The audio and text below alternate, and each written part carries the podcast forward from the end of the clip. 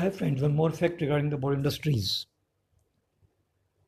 अशोक कुमार दादुमुनि का जन्म 13 अक्टूबर को हुआ था।